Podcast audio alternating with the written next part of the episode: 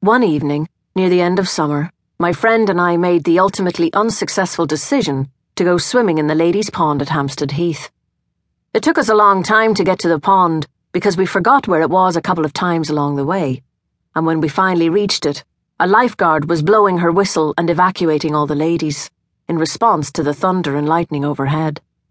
It wasn't safe to swim now, she explained. We'd have to wait to see if the inclement weather cleared. We took a seat on a bench, surrounded by all the wet ladies who had just emerged from the water. There were skinny young ladies, and skinny old ladies, and fattish ladies, and beautiful ladies, but all the ladies looked glum.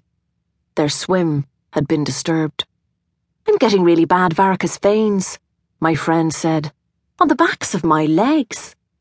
You're not, I said, but she was adamant. I need to find a boyfriend, a husband, really, before they get any worse. Do you want to go to the pub? I said. She agreed, and so we left all the sodden ladies and headed for the main road. On the way, we passed the men's pond and noticed that there were lots of men in it, seemingly flouting the weather rules. They weren't even really swimming, more splashing about gleefully, laughing and whooping as drizzle started to patter on the water. Fucking men, I said. At the pub, I explained that my boyfriend and I had had a row. An argument over commitment, really, born out of a discussion about our relationship, a chat about what we wanted, a dialogue about whether or not we wanted the same things. And what do you want? she asked.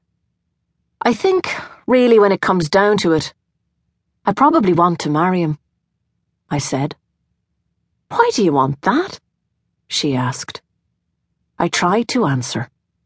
One, because we're about the same when it comes to a lot of things.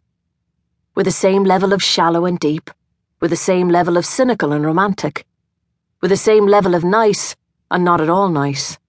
You think he's the nicer one when you first meet us, but then you realise we're about the same. We are currently about as successful as each other, the same level of social and antisocial. We are the same level of broke and completely fucking broke. We don't always want the same things, but we usually figure out a way of wanting the same things. Two, because we're not the same level of smart. He's slightly smarter than me some people want to marry people less smart than they are. I've always wanted to marry someone smarter than me. Three, because he does a really good job of making me feel better when I get sad about the world. Do you know about this M&M store? I asked him recently. I was in central London today, and there's this horrible shop that just sells M&Ms to fat children and tourists. It made me feel so sad. I mean, what is wrong with us that we think it's okay to build shops that only sell M&Ms? And why do parents think that bringing their children to the M&M shop is a valid leisure activity? I just feel like killing myself. It's been there for years, baby. I've actually been to it myself, he said, before telling me some anecdotes from the place where his life intersects with the M&M store. It's pretty awful, he eventually conceded after I brought up childhood obesity then we segued into one of our top 10 conversation topics a stable of our chat. People with whom we would be allowed to have sex in the unlikely event of our suddenly deciding to have an open relationship. Nobody too kind or too smart, my boyfriend said. Good looking people are fine, but nobody who is successful in my line of work. What about people who shop at the M&M store regularly? I asked. People who just love the M&M store and not only buy M&Ms but buy M&M merchandise. Oh yeah, he said. Knock yourself out with those guys.